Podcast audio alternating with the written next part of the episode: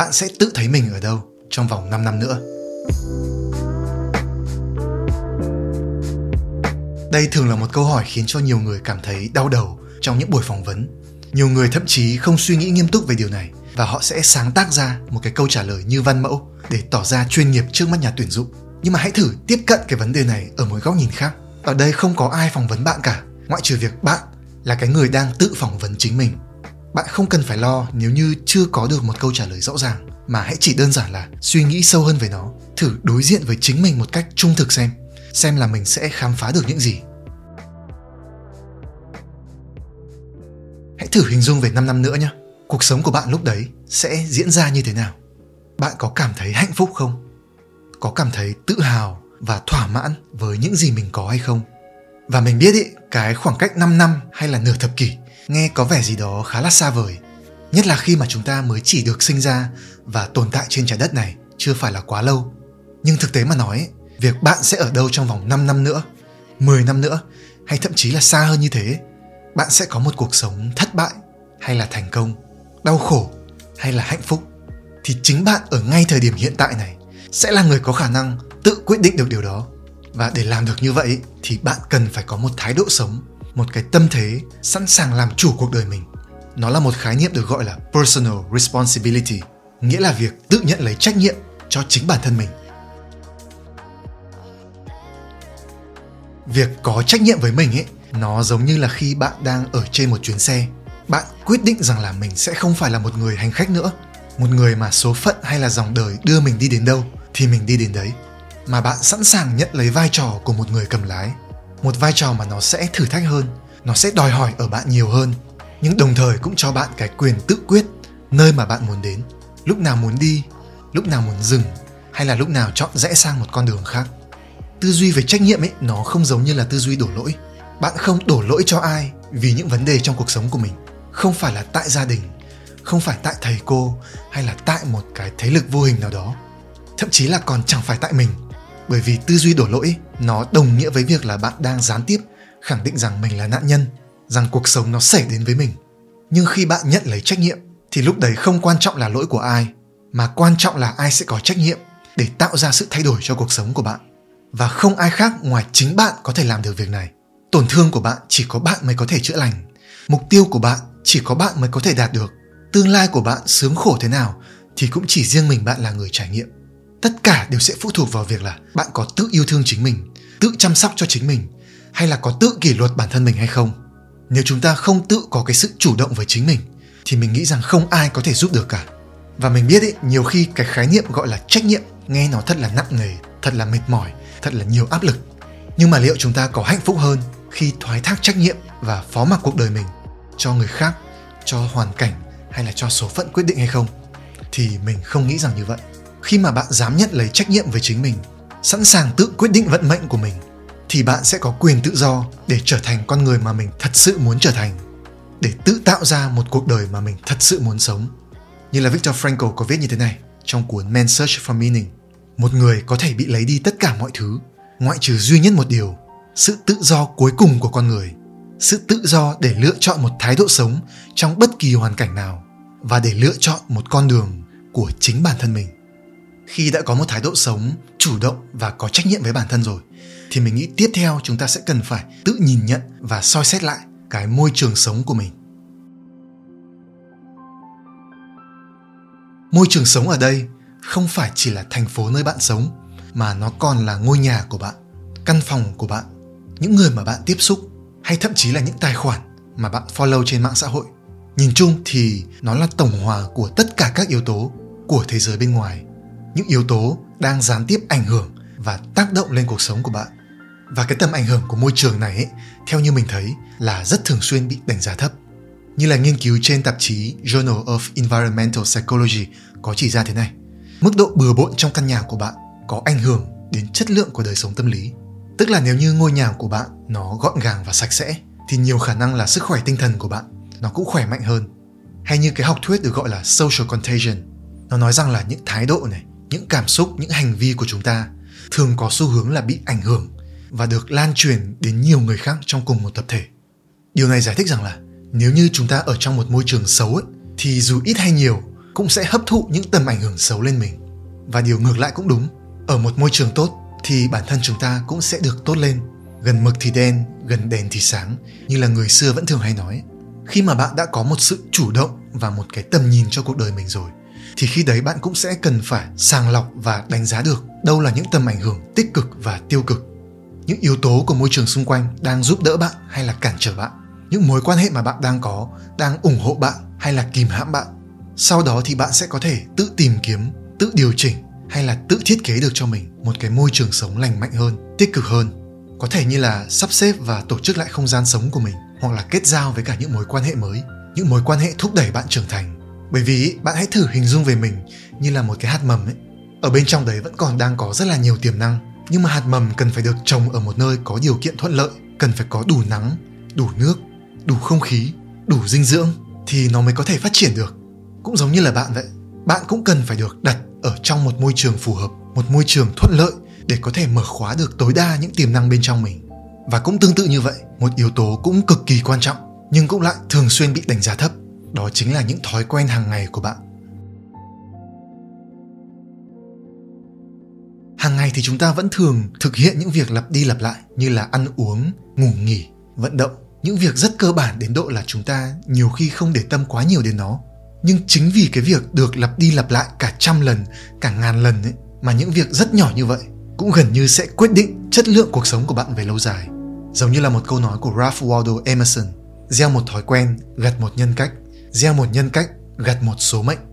Chính cái cách mà bạn tổ chức cuộc sống của mình như thế nào, xoay quanh các thói quen hàng ngày, sẽ có thể dự báo được tương lai cuộc sống của bạn sẽ diễn ra như thế nào.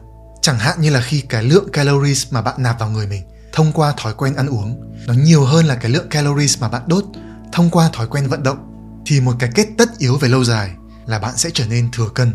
Hoặc nếu như bạn có thói quen rèn luyện một kỹ năng chuyên môn nào đó chẳng hạn, bạn dành ra một khoảng thời gian nhất định mỗi ngày để tập trung sâu vào nó thì theo cái quy tắc 10.000 giờ của Malcolm Gladwell ấy, thì về lâu dài bạn cũng tất yếu sẽ trở nên xuất sắc với cái kỹ năng này.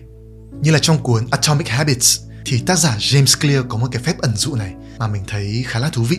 Mình sẽ việt hóa nó một chút.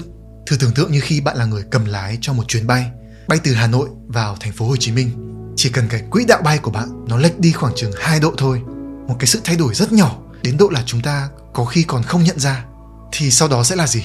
Là cuối cùng bạn sẽ hạ cánh ở Phnom Penh, cách thành phố Hồ Chí Minh tận hơn 200 cây số. Cái ví dụ này để minh họa cho cái sự thật rằng là có những sự thay đổi tuy rằng là rất nhỏ nhưng lại có thể tạo ra được những sự khác biệt vô cùng to lớn nhất là khi đó là những sự thay đổi được duy trì được tiếp diễn xuyên suốt một khoảng thời gian dài vậy nên là nếu như bạn muốn tự định đoạt được điểm đến tương lai của mình bạn muốn đến được một nơi tích cực hơn thì bạn có thể bắt đầu từ những sự thay đổi nhỏ như vậy những yếu tố tưởng chừng như là không đáng kể nhưng mà lại có tầm quan trọng rất lớn, như là những thói quen hàng ngày của bạn vậy bởi vì là nó sẽ mang tầm ảnh hưởng, mang tính hệ thống, sẽ trực tiếp làm nên tính trật tự cho cuộc sống của bạn nếu bạn muốn mai sau mình có nhiều hiểu biết hơn, thì hãy xây dựng thói quen đọc sách mỗi ngày. Nếu bạn muốn mình trở nên xuất sắc hơn với kỹ năng viết, thì hãy thử dành ra 30 phút để luyện tập và thực hành nó mỗi buổi sáng.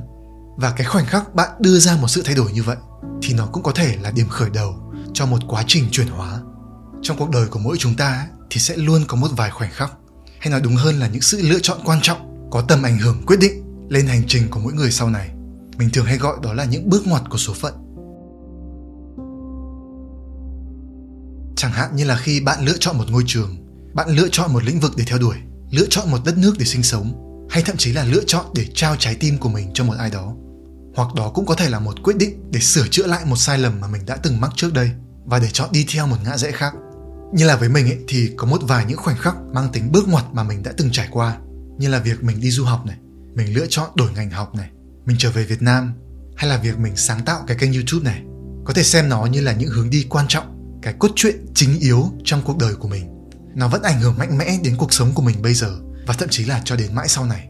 Và mình thấy rằng là ấy, chúng ta sẽ không bao giờ có đủ dữ kiện để đưa ra lựa chọn. Chúng ta sẽ không bao giờ cảm thấy 110% chắc chắn được cả con đường nào là đúng, con đường nào là sai thì chỉ có đi vào rồi mới biết.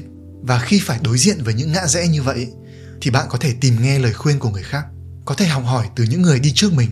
Nhưng mà đến cuối cùng ấy, điều quan trọng là tự bản thân chúng ta cũng vẫn sẽ cần phải suy xét thật là kỹ, bằng một thái độ nghiêm túc và có trách nhiệm với mình, cố gắng để đưa ra một cái quyết định đúng đắn nhất với cái khả năng và hiểu biết của mình lúc đấy.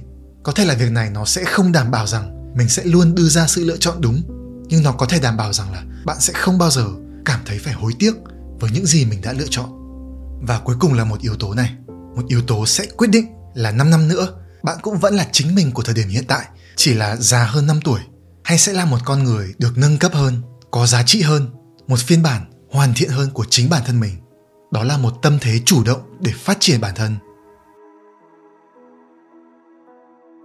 Có thể hiểu đây là một cái mindset hay là một thái độ khi đối diện với cuộc sống? Một cái tâm thế sẵn sàng học hỏi sẵn sàng cải tiến và update bản thân khi phải đứng trước cái sự liên tục thay đổi và biến động của thế giới. Mình không biết là tương lai nó sẽ diễn ra như thế nào nhưng một điều có thể chắc chắn là thế giới của 10 năm nữa hay 20 năm nữa chắc chắn nó sẽ rất khác so với cả bây giờ. Khi mà tốc độ phát triển của mọi thứ càng nhanh ấy, thì khối lượng kiến thức mới được khám phá ra cũng ngày càng nhiều.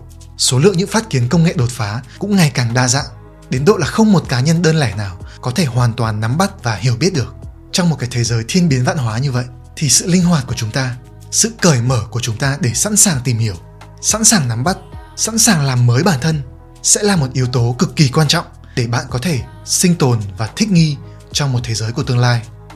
Vậy nên là đừng tự đóng cánh cửa của mình lại. Nhưng đấy mới chỉ là một nửa của câu chuyện. Về phía mỗi bản thân chúng ta, thì một thái độ cầu tiến như vậy sẽ là chìa khóa để bạn có thể liên tục trở nên tốt hơn các nghiên cứu về growth mindset của Carol Susan Dweck cũng cho thấy rằng là một tâm thế sẵn sàng chấp nhận thử thách đi cùng với một niềm tin về khả năng phát triển của chính mình sẽ là một điều kiện cần thiết giúp một người đạt được những kết quả tốt trong học tập cũng như là trong sự nghiệp. Mình đã từng nhắc đến cái khái niệm growth mindset này không ít lần rồi. Nhưng khi bản thân mình có cái sự phát triển lên cấp độ cao hơn, phải dần đối diện với những thử thách khó khăn hơn thì mình lại càng cảm nhận được cái bài học này sâu sắc hơn trước. Những anh chị mà mình ngưỡng mộ ấy, những người dẫn đầu trong các lĩnh vực cũng là những người đã ngoài 30, ngoài 40 rồi. Nhưng họ không bao giờ ngừng cập nhật và ngừng tìm hiểu những cái mới. Họ không ngại đầu tư thời gian và tiền bạc cho những khóa học để mở rộng bộ kỹ năng của mình. Họ luôn duy trì ở bản thân mình một sự khát khao tri thức. Họ luôn tự biết rằng mình còn bé nhỏ và còn rất nhiều điều mình cần phải học. Và mình nghĩ là ấy, đó cũng là phần lớn lý do giúp cho họ thành công. Đến mấy cái ứng dụng trên điện thoại mà còn phải được cập nhật thì mình nghĩ rằng là mỗi con người chúng ta cũng giống như vậy thôi. Thật ra thì những đúc kết trên đây ấy, đều được rút ra từ chính trải nghiệm sống của mình chứ không phải là gì tuyệt đối cả. Có thể là nó không đúng với tất cả mọi người hoặc là mình còn bỏ sót một điều gì đó. Nhưng mình vẫn rất hy vọng rằng là nó đã mở ra cho mọi người một cái nhìn bao quát hơn toàn diện hơn về cuộc sống của mình.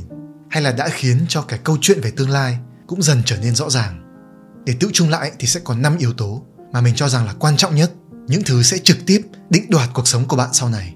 Đó là việc sống có trách nhiệm với chính mình môi trường sống xung quanh bạn, những thói quen bạn làm hàng ngày, những bước ngoặt quan trọng và một cái tâm thế sẵn sàng phát triển.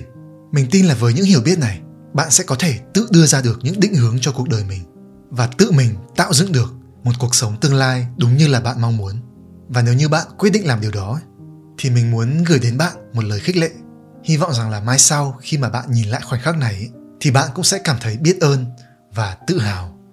Và đừng quên theo dõi channel của mình để được đồng hành cùng mình trong cái quá trình này nhé nếu như yêu thích và cảm thấy có ý nghĩa, thì bạn có thể lưu nội dung này lại ở đâu đó. Bởi vì là biết đâu mai sau sẽ lại có một ngày bạn cảm thấy rằng mình cần đến. Và cuối cùng ấy, thì rất là cảm ơn bạn đã ghé vào đây, đã lắng nghe những tâm sự, những chia sẻ của mình. Mình thật sự trân trọng quãng thời gian mà bạn đã bỏ ra. Và hẹn gặp lại bạn trong những nội dung khác nhé